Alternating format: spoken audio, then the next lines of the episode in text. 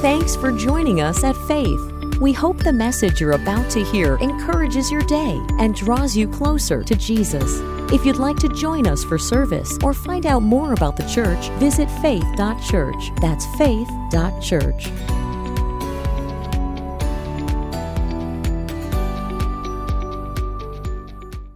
Well, good morning, church. So good to see you. Hey, can we welcome everybody joining us online today? We love you, grateful for you.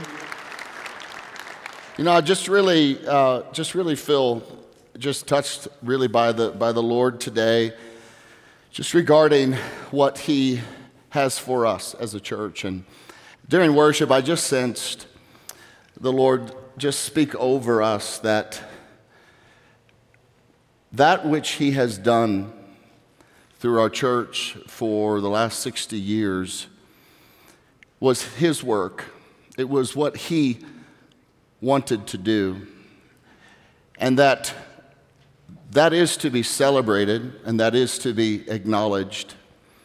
But I felt like God was asking us th- this morning to lift our eyes from what was and to acknowledge that He is the God that is present now. And that He wants to take us to a fresh place of the of release of His Spirit. And He wants to take us to a fresh place of Him doing things in us and through us as a church that only He, only He could do. Last year, I was on vacation and was just walking and praying. And I felt like the Lord pointed something out. He said, Jason, why is your stride so short? I thought, well, that's kind of weird. And I felt like he said, lengthen your stride. And then I felt God speak to me and say that this year, that he was going to do more with less steps, less striving, that actually each step that we take, he's, we're, going to, we're going to cover more ground than what we even thought was possible as a church. Not just accomplishing stuff as a church, but for, for you that call this church your home. God is going to do more this year in your life through less effort on your part, less striving, less trying to make it happen, less trying to, to, to I, I have to find the solution. I just sense God's word over us is that He's, do, he's going to be doing something in an accelerated manner that He can only get the glory for. And I believe that's going to be in your life, personally, and for us as a church. But I do sense God saying, don't ignore that I'm the God of the now and that I am moving things to the future. That I want to invite you to go with me. I want to accomplish things through you in the future. So acknowledge what I did, celebrate what was done, but lift your eyes by faith to what I want to do in the future and join me. Would you agree with me on that word this morning? and so I just want to be obedient to the Lord and just lead in a prayer of, of yes, I want that. If that's what you want in your life today, if you've recognized, Lord, I want the supernatural move of, your, of your, you in my life, not through my efforts, but through trusting you. That's you. Just lift your hands right where you are. Holy Spirit, we thank you for the word that has been spoken to us. And we want to respond in faith and say, Yes, Lord, we want that. So, Lord, as we continue to move to the future, may you give us the grace to, to trust you, to trust in your work, to trust in what you're doing. May, we give, may you give us the grace to see all that you want to do in our midst personally, in our families, and in our church. And so we want to say thank you, thank you for entrusting us with the great things that you're going to do through us and in our lives. And we just want to say yes and amen to everything you want to do. In Jesus' name, we all say amen and amen. Let's give God a hand today, huh? Amen. We've been in a series that's was titled "Built for This," and uh, what that means is that we were built. We were built for something by God to accomplish something. And so we've been looking at kind of the purpose of us as a church and that God would use us to help people believe in the Lord Jesus Christ. And after their belief, they would then be a part of the family of God and that, that we would help people belong in this church and help them find a home here through all of us together while we're also belonging and finding our home. But also, then, the next step is that we as a church would help people become wholehearted followers of Jesus. And this is about discipleship, this is about growing in God together, and that together we would build the kingdom of God.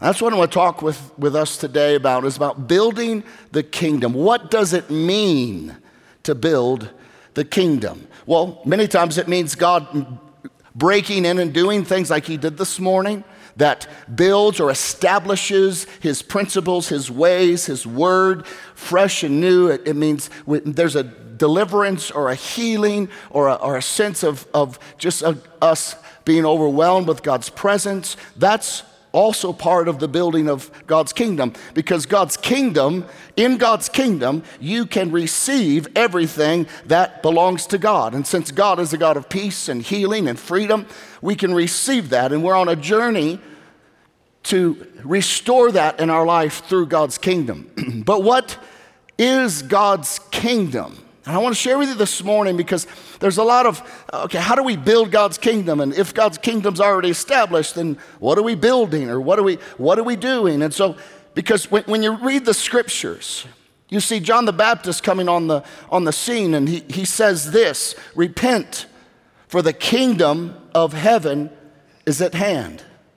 You're like, okay, well, obviously this is for Jesus died and rose again, but he's declaring about something is like on the threshold. Something is, is right there, not fully, not fully realized yet, but it's there.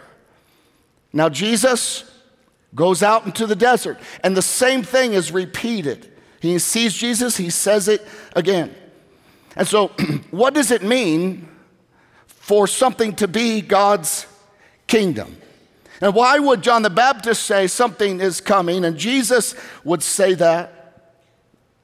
How or why would anyone declare or announce that the kingdom's about to show up? I thought everything belonged to God anyway.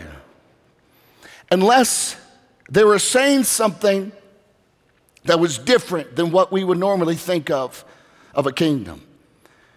Remember when Jesus was standing before Pilate, he was asking about his kingship, and Jesus says, My kingdom is not of this world. So, what in the world is he talking about? If John the Baptist says, hey, it's almost here, it's coming, Jesus also declares that. But then Jesus says, my kingdom is not of this world. And at the heart of what they're speaking about is this precursor to what was about to happen through the death, burial, and resurrection of Jesus.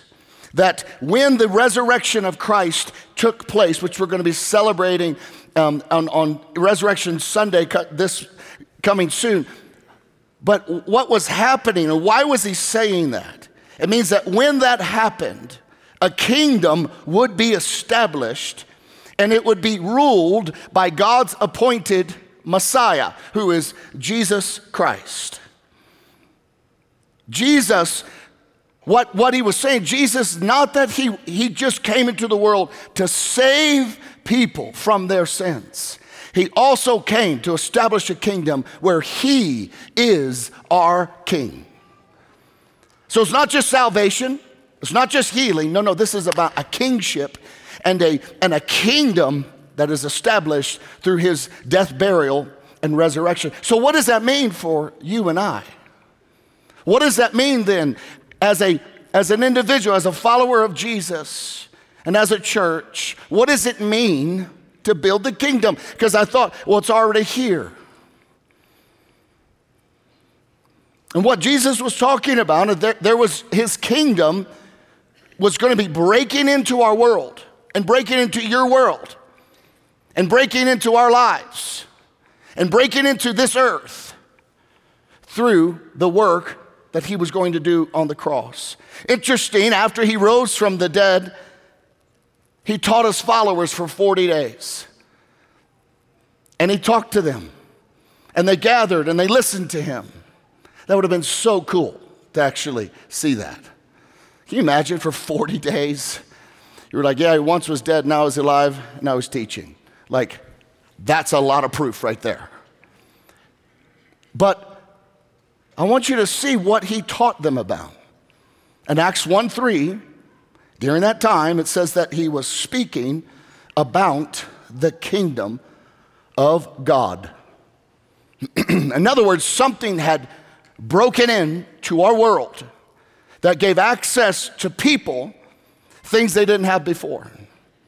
That a kingdom, his kingdom, had broken into our world to accomplish things on the earth that had not been accomplished yet.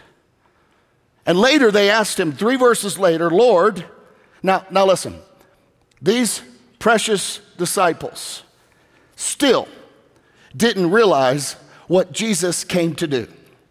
They're still like, Lord, will at this time, like are, now are you going to restore the kingdom to Israel?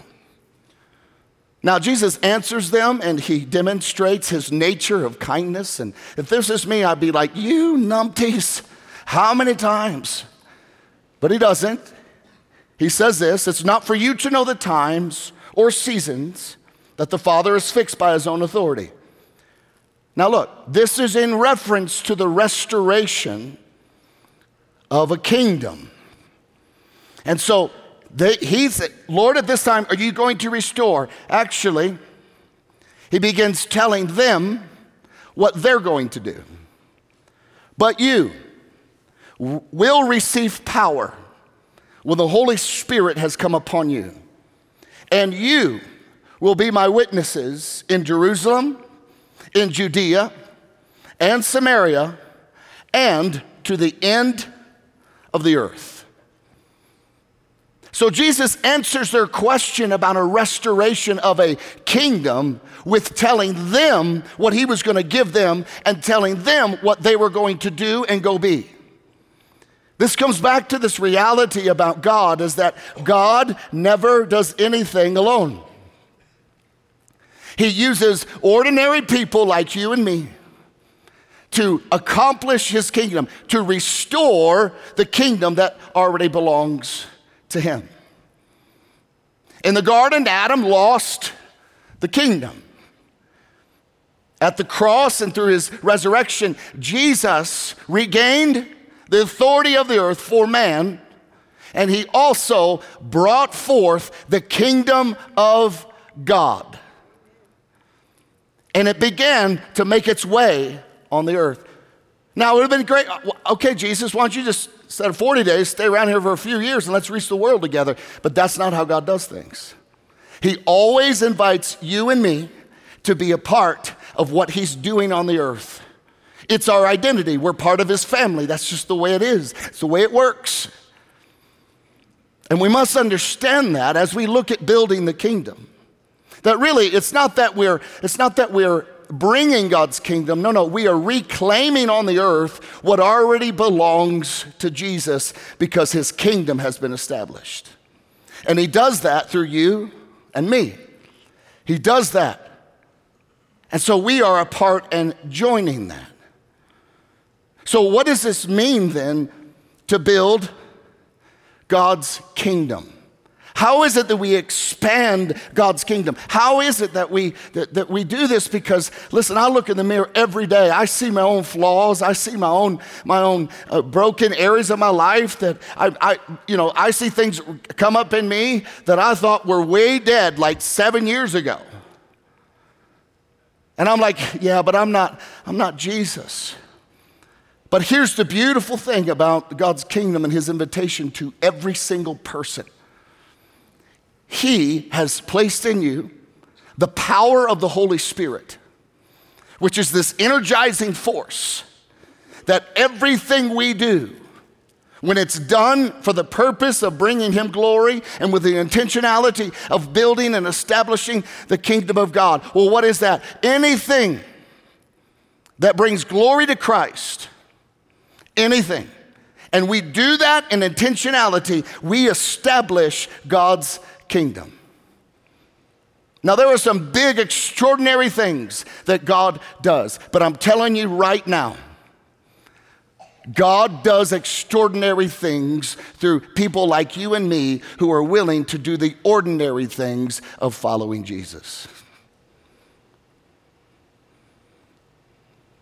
Everybody wants the extraordinary. Everybody wants the big, the bang. Everybody wants these extraordinary things. And there's nothing wrong with extraordinary. The, the, they're helpful, the extraordinary conference or the extraordinary podcast or the extraordinary meeting or the extraordinary, but that is not how God intended for his kingdom to begin to grow on the earth and for the glory and, and for the knowledge of God to cover the earth as waters cover the sea. In 1 Corinthians 3 9, Paul says this We are co workers in God's service. Wow. Co workers. Most of us don't see ourselves like that, but God does. And even when Jesus was before Pilate, he said, you know, my kingdom's not, not of this world. Philippians 3:20, Paul tells the church, our citizenship is in heaven. Paul later says that we're aliens. So every person who gives their life to Jesus, who believes in Christ, every person becomes a representative for Christ. Every person is given the power of the Holy Spirit, which we just read, on how to restore God's kingdom, and we're to be witnesses. We're to, we're, we're, to, we're to be witnesses through our lives. Now, most of the time when we hear witness, you think of, you think of going out and sharing Christ and knocking on doors. And y- yes, that is part of witnessing. But this is so much more than what people realize. Most people don't know and understand that God has anointed you to build his kingdom in the most ordinary ways. Because we think the kingdom is built through the extraordinary. But I want to challenge us as, as a church as we look to the future, what would it look like for us to be to embrace the reality that we're ordinary? We're human. The Bible calls us sheep. And that God wants his people to apply his word in ordinary ways, in ordinary life, in every day of life and through the ordinary application of God's word, with the intention to bring Him glory and honor in our life, God shows up in extraordinary ways. Like something this morning, this is a very ordinary church gathering. But in the midst of us being faithful to the ordinary, God shows up and sets people free from the spirit of fear and from demonic power over their life. Why? Because we did the ordinary.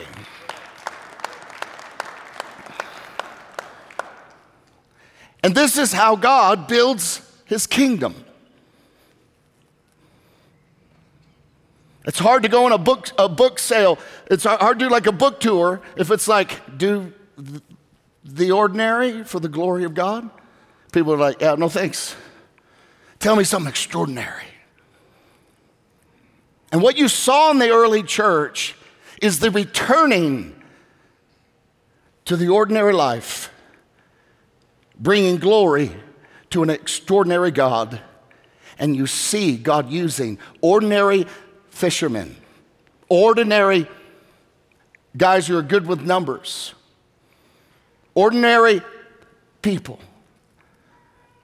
And the Bible says, turn the world upside down.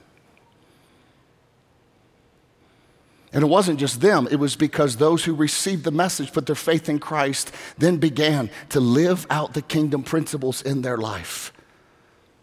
And the extraordinary happened. And it turned cities upside down for the glory of God. It turned educational systems upside down. It turned healthcare, it established healthcare systems in our world today. It, it, it created laws and, and, and legislation that protected the innocent, that, that punished those who were evil. This is what the ordinary looked like, and it turned the world upside down. And God uses faithful, ordinary people to help build his extraordinary kingdom on the earth. This is what we're called to do. We trust God in our daily life, in our daily work. We do good works as He's called us to do. We apply God's word to our finances. We build the kingdom of God and the raising of our children by applying the word of God and the raising of our children. We build the kingdom of God through the ordinary of gathering as a church through ordinary things of serving our community and sharing our hearts with others. And we build the kingdom of God through loving one another.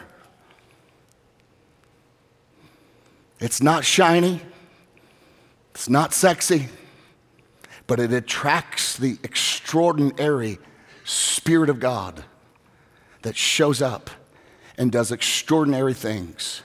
And it sets in place the reality that nobody can take glory for it except for God Himself. Ordinary. We've lived in a, in a, church, in a Western church world, where everybody is chasing the extraordinary. The extraordinary service, the extraordinary music, the extraordinary accomplishments.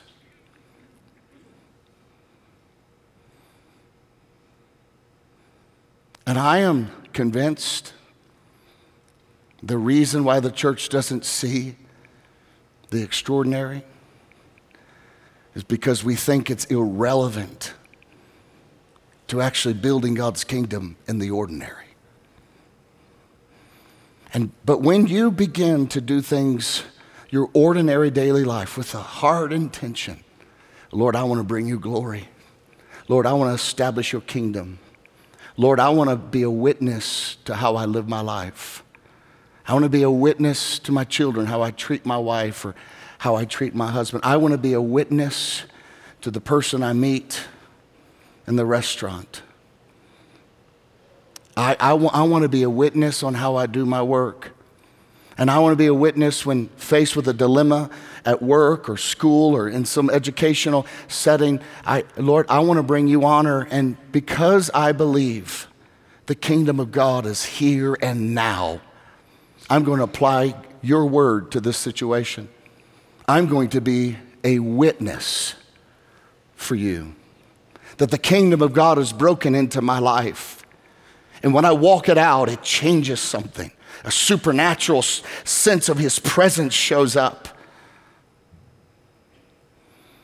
And what if the church decided to be ordinary and be faithful to the ordinary things that God's called us to do? Because we live in a superstar world, many, many of us have ignored the ordinary areas of our life to bring Him glory while seeking the extraordinary of what God wants to do in my life and happens to be with my face as the reason why it happened. And God delights in establishing his kingdom. I, I, I want you to understand, like, a, what God says about you. Peter says this You, 1 Peter 2, you are a chosen people, a royal priesthood, a holy nation. It means everybody's put their faith in Christ. You are a holy nation, God's special possession. Why? That you may declare the praises of him who called you out of darkness into his wonderful light. He goes on to say, Once you were not a people, but now you are the people of God. Once you had not received mercy, but now you have received mercy. And so God uses ordinary people as kingdom, as a kingdom of priests. Now, what do the priests do in the, in the Old Testament? They would go and they would minister to God on behalf of the people. And the people were those who couldn't come any closer to God, who were far off, who didn't have all the right qualifications. But they ministered and they were priests. Everything they did was holy. And God says, You are a kingdom of priests who represent and offer His grace to all creation through the ordinary of your life. Many of us right, right now would think, yeah, I know areas of my life, my ordinary areas, that I am not applying the kingdom principles. So, when you're a part of the kingdom, we operate from a different set of guidelines, from a different set of realities. We, why? Because we're, we're, our citizenship is in heaven. And Jesus, when Jesus was asked what to pray, this is what he said. Okay, when you pray, do this Our Father in heaven, hallowed be thy name. In other words, holy is your name. Your kingdom come and your will be done on earth as it is in heaven. Well, when Jesus rose from the dead, he told his disciples, say, All authority has been given to me, where? In heaven and where? On earth. And then he says, Hey, listen, when you pray, pray this. Now, what I love about this is our Father in heaven, holy is your name. So, this command, this, these are people who are citizens of heaven. The only ones who can pray and it, and it happen, your kingdom come, your will be done on earth as, as it is in heaven, are those who belong to the family of faith. So these are those who consider God's name as holy and have come to God through his son Jesus Christ. And because of that, we can pray, God, your kingdom come. God, your will be done on earth as it is in heaven. What does that mean in our life? It means if it's not in heaven, we should ask the Lord to help us to remove it from our lives on earth. What, what it means is when we talk about transforming the nations and, and praying for our city, if things in our city are not in heaven, it should be a point of prayer and action to those who are called to those areas to get them removed from our city.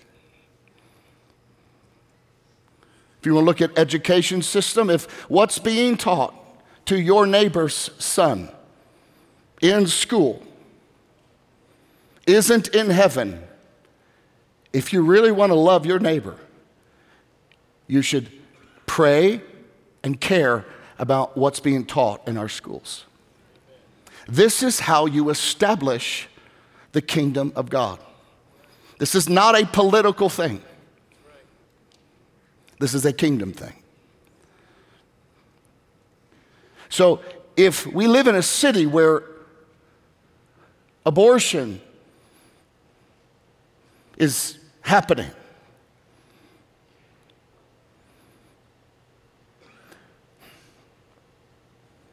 and we ask the question is abortion in heaven? Then it should be a point of our concern, prayer, and as you're called, actions to it. When it comes to stewardship, what stewardship means in God's kingdom is to do things in the manner in which God would do them. So, how do, there are very practical ways that we will, we will talk about this, but what does it look like for all of our, all of our lives to be fixed on bringing forth all of the kingdom? And it's in the ordinary that God shows up and does extraordinary things. These prayer walks that we're going to be doing, listen, I, I, I love to pray, but I'm always like, I, yes, but I want to do. Why? Because prayer is ordinary. So my flesh is like, yeah, this is ordinary. But God delights in taking your ordinary actions and doing something extraordinary. That we go, what in the world? How did that happen? I just did some ordinary prayers. That's what God is calling us to. All of Christ in all of life. This is what He's bringing us into. That we would not be the heroes, but we would do ordinary things to bring glory to Christ so that he would do extraordinary things.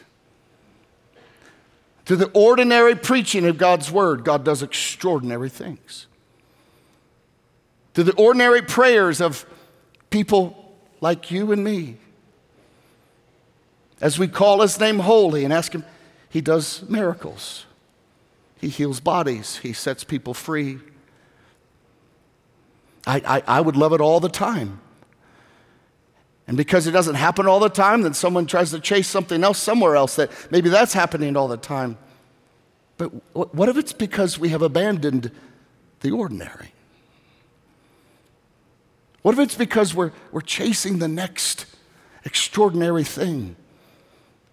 And by doing that, we're not seeing the extraordinary in the area in life that God's called us to be in. God loves doing extraordinary things through ordinary means. He just does. It's just how he, how, how he, has, he has worked, how he has set things in place. So the truth is that every believer is a priest before God, united with Jesus, our chief priest. So, our, our, our belie- us as believers, our gathering, though it's ordinary, holds an immense, significant value in releasing the extraordinary anointing of God in our lives. The prayers of a woman on Friday are as valued and valuable and powerful in the sight of God as the prayers of a pastor on a Sunday. The Sunday school teacher who's, who's an accountant, her teachings are just as valuable as the lectures of a seminary professor. All believers possess God's anointing. All are priests before God. All are significant in building God's kingdom. 1 John 2 says, The anointing that you receive from him abides in you. Wow. That anointing abides in you. And we grow in that anointing by applying the principles of our kingdom to the daily life of our lives. And yes, God gifts some people more than others. It's not to say that he hasn't ordained the structure of, of the church or elders who shepherd the flock, and, but, but just so you're aware, anyone who's serving in that role, because that's what God asked them to do, is an ordinary person. They can tell you they're extraordinary all they want, but I promise you, they're ordinary.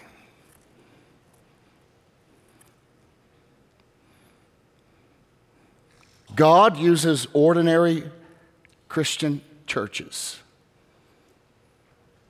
who apply His word to each other, to what it means to be part of a church, to our service, to our finances, to our life, to our home, to our families, to our marriages, to our children, to our work, to our community.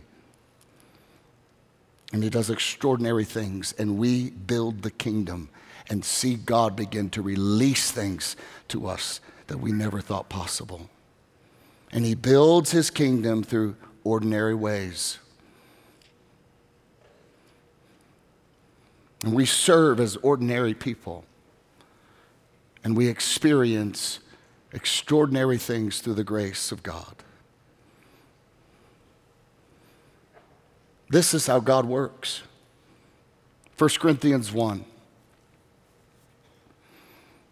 For the message of the cross, now, so I want you to see how God loves ordinary things, is foolishness to those who are perishing, but to us who are saved by its power. It's the power of God, for it is written, I will destroy the wisdom of the wise, the intelligence of the intelligent, I will frustrate. Where is the wise person? Where is the teacher of the law? Where is the philosopher of this age? Has not God made foolish the wisdom of the world? For since in the wisdom of God, the world through its wisdom did not know him, God was pleased through the foolishness of what was preached to save those who believe. He initiated the salvation message of the world to be something that people go, that's it? Yes. Simple, ordinary. I remember I shared the gospel at a youth meeting years and years ago, and this beautiful, beautiful young lady, she was, I think, 15, 16. She was from Hawaii. She came over and she looked at me with her beautiful Samoan face. She had these tears running down her face. She says,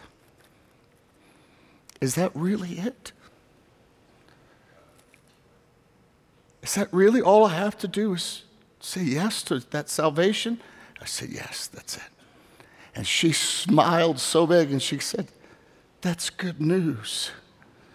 And I said, Well, that's what it's called. It's called the good news. Simple, but extraordinary. That's what God has called us as a church. The scripture goes on For since the wisdom of God in the world and world through its wisdom did not know him, God was pleased with the foolishness of what was preached to save those who believe. Jews demand signs. Greeks look for wisdom or philosophy or deep thinking, but we preach Christ crucified. A stumbling block to the Jews and foolishness to the Gentiles. But those whom God has called, both Jews and Greeks, Christ, the power of God and the wisdom of God. For the foolishness of God is wiser than human wisdom, and the weakness of God is stronger than human strength. Brothers and sisters, think about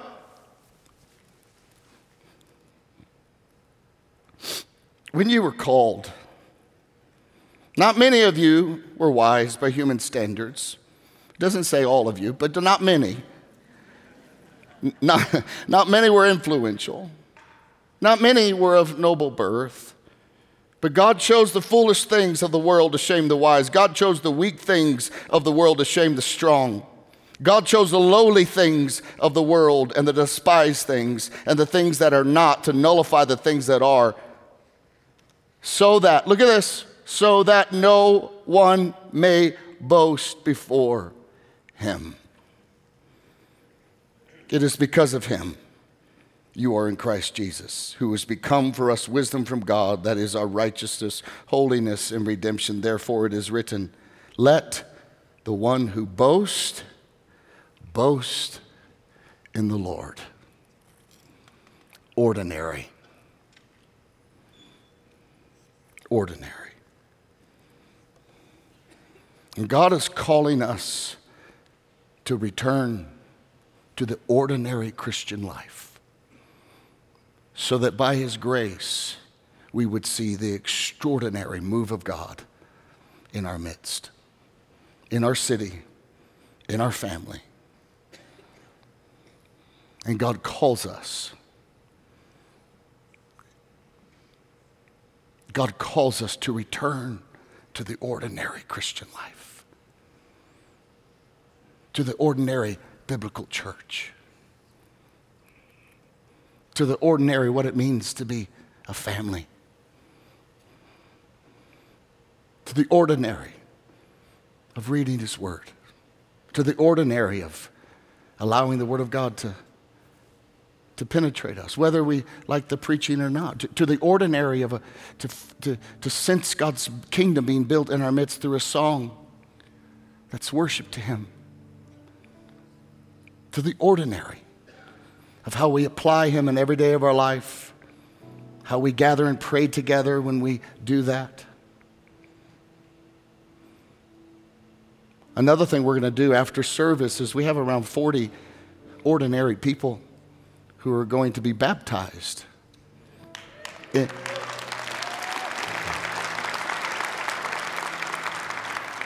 in ordinary water.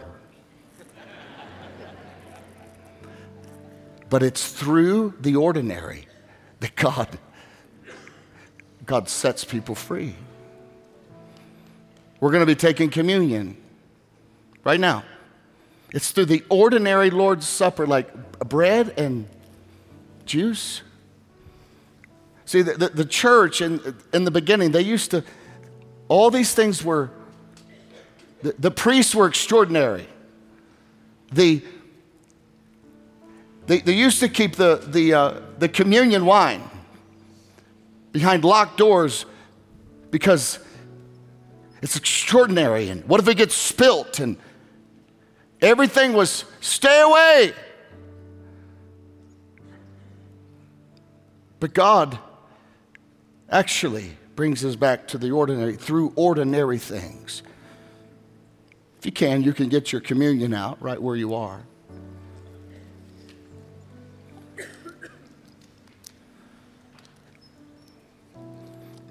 In 1 Corinthians 11, Paul talks about communion.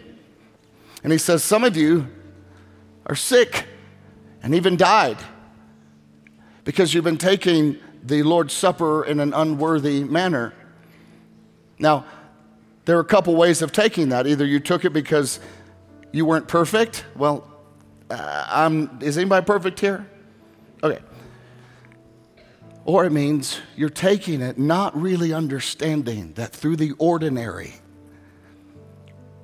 God brings life to you. Through the ordinary wafer that represents his body, the stripes on his back, you were healed. That the punishment that brought you peace was upon him. I believe he's saying you're, not remembering what Jesus said to remember. But it's through the ordinary elements that God begins to remind us of our salvation. God begins to move in our physical bodies. God begins to transform our minds. To the remembering of the blood of Christ, that is this juice, you, you begin to experience the extraordinary being set free from condemnation of your past sin and understanding your identity in Christ today.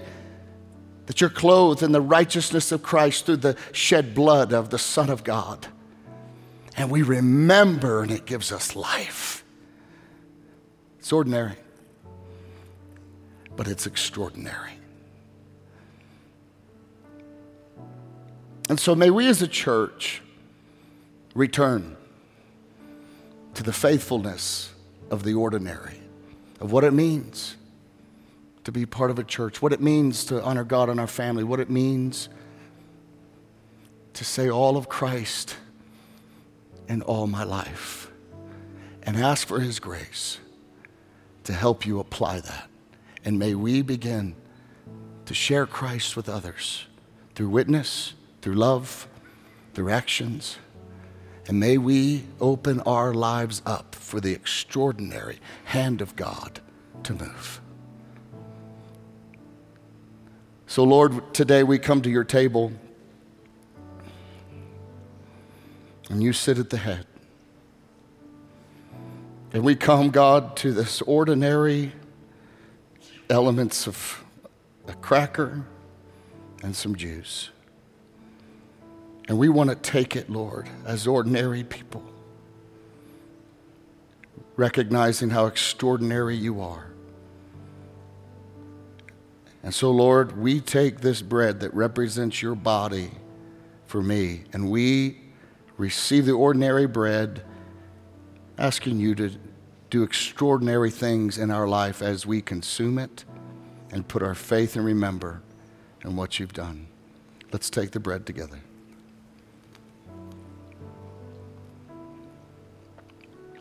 Lord, we come to the ordinary juice. and Lord, as we drink it, I ask you that we would receive the extraordinary blessing of it. May it connect us to the reality of what was done, and may it give us grace. For others, may it give us grace for ourselves. May we embrace today our ordinariness. And may we experience the forgiveness and deliverance of what your blood represents. Let's take together.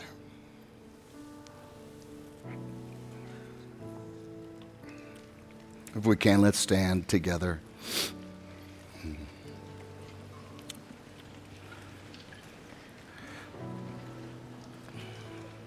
Thank you for your patience this morning, as I know we've gone a little long. But I want to close with this. I wonder if we were to create a list of all of the all that I'll say this way, all that contributes to the kingdom of God all that contributes to building the kingdom of God through large events compared to a list of moments that occur through the actions of ordinary Christians. If we were to compile a list, now I don't know for sure, but I'm almost certain the second list would be much longer. And so may we Go forth and be a sheep and an ordinary believer, applying the Word of God in our life to people around us, to our work, to all areas, all of Christ for all of life. And by His grace, may we see extraordinary things happen in our midst. Amen. Just raise your hands. I'd like to bless you today. Father, I ask you in the name of Jesus that you would bless your people. I pray a blessing over them, God. I ask you, God, that if anyone ever thinks for any moment, if they're ever tempted to think that they can't play a part in building your kingdom, may they think again. And may all of who you are, by your grace, be worked into all of who they are. And may we be a witness and restore the kingdom of you, Christ, on this earth together in the world, in our lives, and in this city. In Jesus' name, amen and amen. God bless you, friends. When you leave today, this is our 40 days of prayer. You can pick up one of these cards. Please do.